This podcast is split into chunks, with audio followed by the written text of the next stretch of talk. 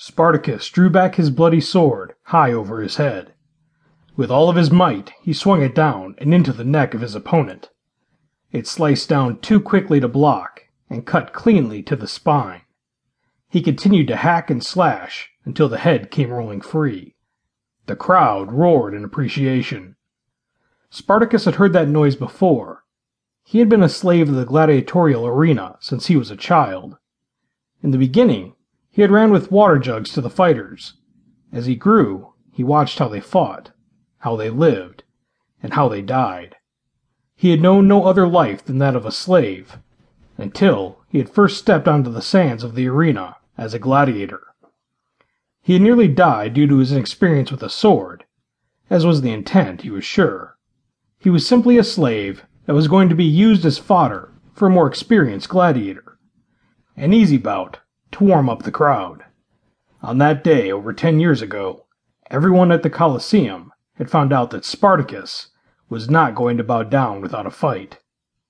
Tonight was no different, and he had won his battle easily. His unlucky opponent was an African tribesman that had been brought across the sea specifically to fight him. He was dark, and one of the tallest men that Spartacus had ever seen, at least until his head had been cut off. Now his bloody body lay crumpled in the sand, and the black warrior was just another corpse in the wake of Spartacus's rise. Spartacus stood with his arms raised, awash with the cheers of the crowd. This was the main event, and he was the victor again. It tasted sweeter than honey. He knew tonight the celebration would continue. The gladiatorial games were always a time for rejoicing in Rome, and after the spectacle he had put on, the festivities would be epic. Spartacus's eyes trailed over the crowd, and saw it had already begun for some of them as they celebrated. He saw flashes of bare skin, as some of the spectators had already given in to their lusts, and began to fuck each other in the midst of the crowd. They were uncaring of the fact that they could be seen by all, and Spartacus knew they probably were enjoying it more because they were on public display. Spartacus knew he would be getting his own reward tonight a fine meal and any of the slave women he chose to share his bed. Sometimes he picked two or three, depending on how much strength he had left after the battle. Taking his leave, Spartacus strode to the gate that had locked him in the arena. The two Roman soldiers who stood guarding it pulled off the chains that held it closed.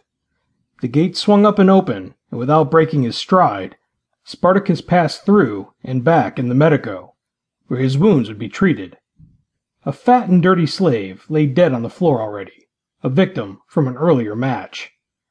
The slave tender clapped Spartacus on the shoulder. Well fought, he said. But let's take a look at that gash on your leg. Crassus the slave tender was the closest Spartacus would ever be to a doctor.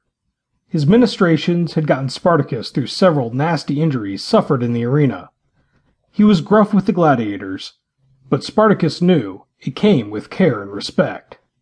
Years ago, Crassus had fought in the arena, but injuries had cast him aside. He got under my guard. It was stupid of me, said Spartacus, wincing at Crassus's touch on the ragged cut on his leg. Just a scratch. You whine like a child, he replied, dusting the wound with a stinging powder. Jupiter's cock that burns! Exclaimed Spartacus, grimacing at the pain. Next time, don't drop your guard when your opponent falls to his knees, Crassus admonished, until his heart is torn from his chest, or his head is free from his shoulders. A man is still deadly. I have told you that before, if you'd but listen. I listen, old man, but when my sword is out, I lose my sense, Spartacus said. A female voice interrupted them. Spoken like any man. When his sword is free of his pants, he has no sense until it finds a home.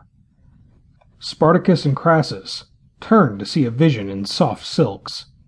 She was clearly a woman of noble birth. She was lithe, with golden hair that hung in soft curls nearly to her waist.